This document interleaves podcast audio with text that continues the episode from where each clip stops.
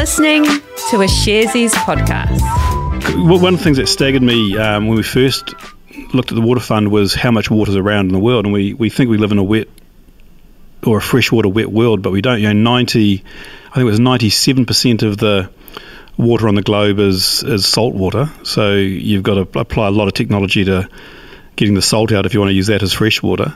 Um, of the remaining 3%, I think um, 2 to 2.5% is locked up in ice caps. Uh, unfortunately, that could be a decreasing amount at the moment, but um, 2.5% ice caps. And, and of the balance of fresh water, only, I think, 0.1% or less of the global water stocks are in a form which is accessible to communities. So, yeah, we think we live in a wet world, and it is a wet world as I said earlier, especially in Auckland um, at the moment. But um, um, there's not that much fresh water around, um, you know, when you consider the needs of society. So um, that, that that staggered me when, you know, I, I thought, yeah, water was initially I thought there's plenty of water around, but there's not. Um, it, it is a scarce resource. Um, the, the, other issue we have in New Zealand is around, um, you know, drinkability of the water we get through our taps.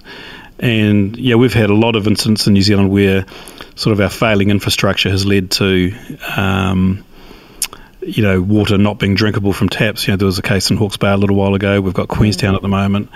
Um, but on the good side, of that, I think 97% of New Zealanders have access to drinkable water through their taps. So it's not all doom and gloom, but I think if we want to keep that sort of 96, 97% number going, we need to invest more money in infrastructure in New Zealand. So you'd like to see some infrastructure projects that you could invest in in New Zealand?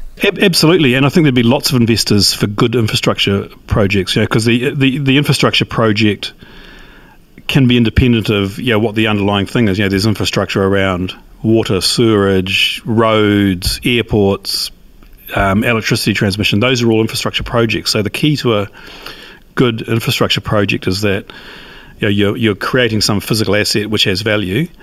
Um, and then you know the users of that asset are paying a small charge, which which pays over 30 years plus for that asset. So it's good for an investor because you get really strong certainty around the future cash flows of what you're building. So I'm sure our investors would love to have more things in the portfolio which have known cash flows and stability and not that sort of volatility we just spoke about earlier where we yeah, with more infrastructure, we may go from being a six to a five or a six to a four, which would be a good thing, right?